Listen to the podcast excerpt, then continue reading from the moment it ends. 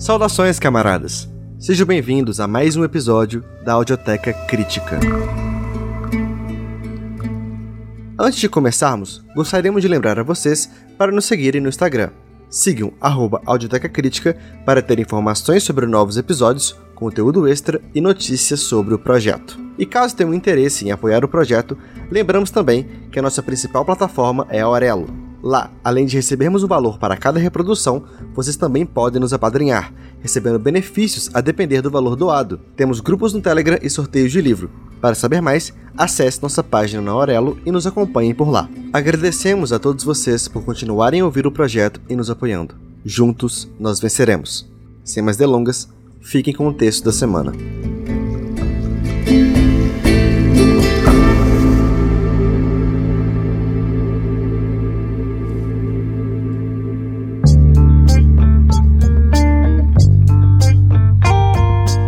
Chamamento ao povo brasileiro, dezembro de 1968, Carlos Marighella. De algum lugar do Brasil me dirijo à opinião pública, especialmente aos operários, agricultores pobres, estudantes, professores, jornalistas intelectuais, padres e bispos, aos jovens e à mulher brasileira.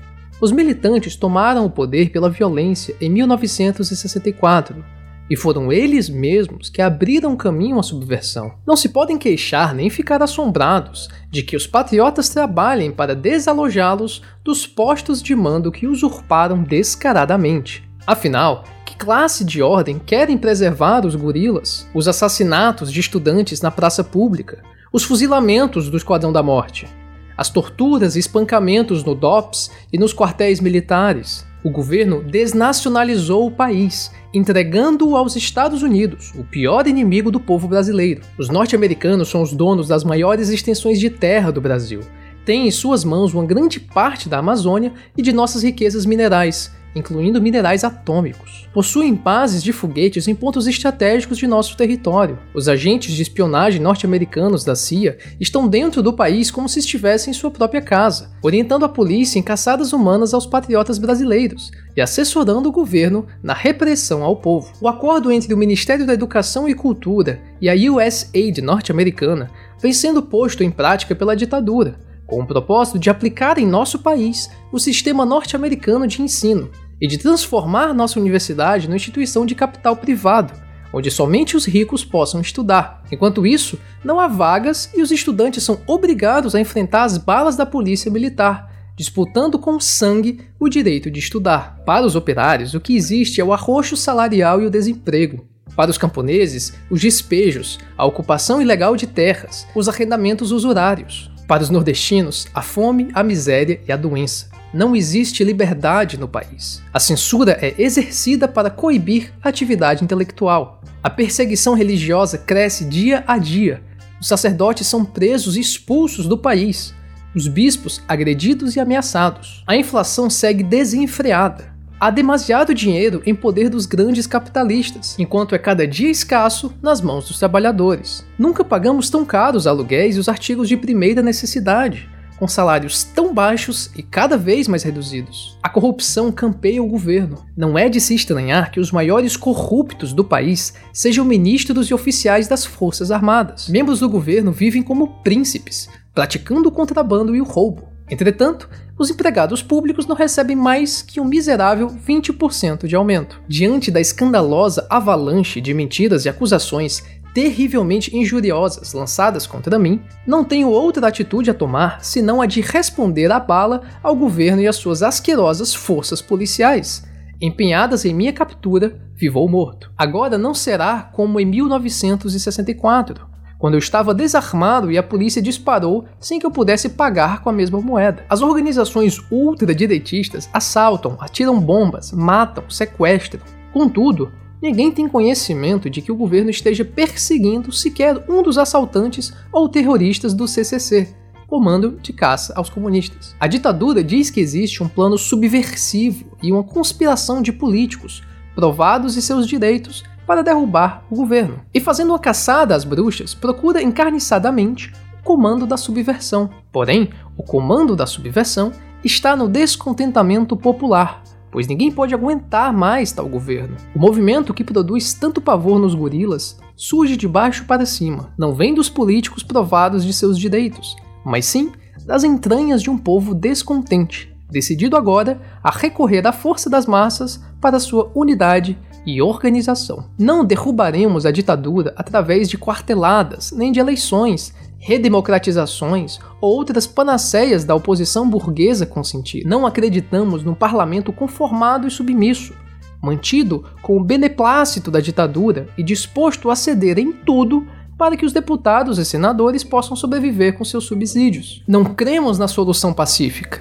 As condições para a violência nada têm de artificiais e estão criadas no Brasil desde que a ditadura se impôs pela força. Violência contra a violência. E a única saída é fazer o que estamos fazendo. Utilizar violência contra os que tiveram a primazia em usá-la para prejudicar os interesses da pátria e das massas populares. Os gorilas pensam que a morte de Che na Bolívia significou o fim da guerrilha. Ao contrário, inspirados no desprendido exemplo do guerrilheiro heróico, prosseguimos no Brasil sua luta patriótica, trabalhando junto a nosso povo, com a certeza na mente e a história a nosso favor. O que acontece em nosso país é um vasto movimento de resistência contra a ditadura, e, de dentro dele, irromperam as operações e táticas guerrilheiras, e aceitando o honroso título de inimigo público número 1, que me foi outorgado pelo governo gorila, assumo a responsabilidade pela irrupção de tais operações e táticas guerrilheiras. Quem desencadeará os ataques vindouros?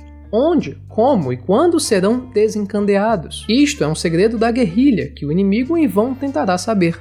A iniciativa revolucionária está em nossas mãos. Já passamos à ação. Nada mais vamos esperar. Os gorilas ficarão no labirinto escuro até que sejam obrigados a transformar a situação política numa situação militar. Ao desencadear a Revolução Popular, utilizando táticas guerrilheiras, temos como objetivo organizar a guerra justa e necessária total do povo brasileiro contra seus inimigos. A guerra revolucionária no Brasil é uma guerra longa e não uma conspiração. Sua história já se escreve com o sangue dos estudantes nas ruas e nas prisões, onde os patriotas são torturados e aniquilados, na ação dos sacerdotes perseguidos, nas greves dos operários, na repressão aos camponeses, nas lutas das áreas rurais e dos grandes centros urbanos, envolvidos na violência. O destino das guerrilhas está nas mãos dos grupos revolucionários, e na aceitação, apoio, simpatia e participação direta ou indireta de todo o povo. Para isso, os grupos revolucionários devem unir-se na ação de baixo para cima. Os revolucionários de todos os matizes e de qualquer filiação partidária, onde quer que se encontrem, devem prosseguir na luta e criar pontos de apoio para a guerrilha. Uma vez que o dever de todo revolucionário é fazer a revolução, não pedimos permissão a ninguém para praticar atos revolucionários e somente temos compromissos com a revolução. A experiência recente das lutas de nosso povo demonstra que o Brasil entrou numa fase de táticas guerrilheiras e ações armadas de todos os tipos. Ataques de surpresa em emboscadas, captura de armas, atos de protesto e sabotagem, manifestações de massa, comícios relâmpago, manifestações estudantis, greves, ocupações, sequestro de policiais e gorilas para trocá-los por presos políticos. O princípio tático que devemos seguir agora é distribuir as forças revolucionárias para intensificar essas formas de luta. Mais adiante deveremos concentrar as forças revolucionárias para organizar planos e manobras.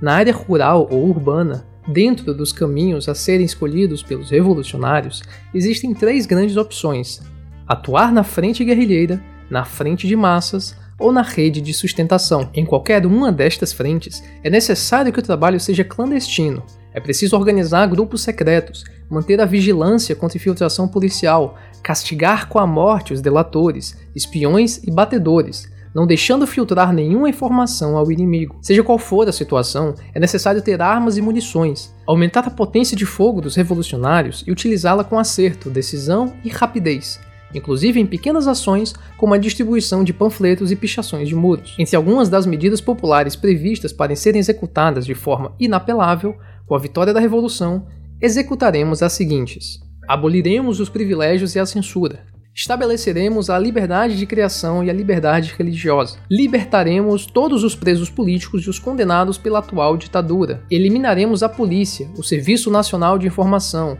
o Centro de Informações da Marinha e os demais órgãos de repressão policial. Depois do julgamento público sumário, executaremos os agentes da CIA encontrados no país, e os agentes policiais responsáveis por torturas, espancamentos, tiros e fuzilamentos de presos. Expulsaremos os norte-americanos do país e confiscaremos suas propriedades, incluindo as empresas, bancos e terras. Confiscaremos as empresas de capital privado nacional que colaboraram com os norte-americanos e que se opuseram à Revolução. Tornaremos efetivo o monopólio estatal das finanças, comércio exterior, riquezas minerais, comunicações e serviços fundamentais. Confiscaremos a propriedade latifundiária, terminando com o monopólio da terra, garantindo títulos de propriedade aos agricultores que trabalhem a terra, extinguindo as formas de exploração como a meia, a terça, os arrendamentos, o foro, o vale, o barracão, escravidão agrária, os despejos e a ação dos grileiros, e castigando todos os responsáveis por crimes contra camponeses. Confiscaremos todas as fortunas ilícitas dos grandes capitalistas e exploradores do povo. Eliminaremos a corrupção. Serão garantidos empregos a todos os trabalhadores e mulheres, terminando com o desemprego e o subemprego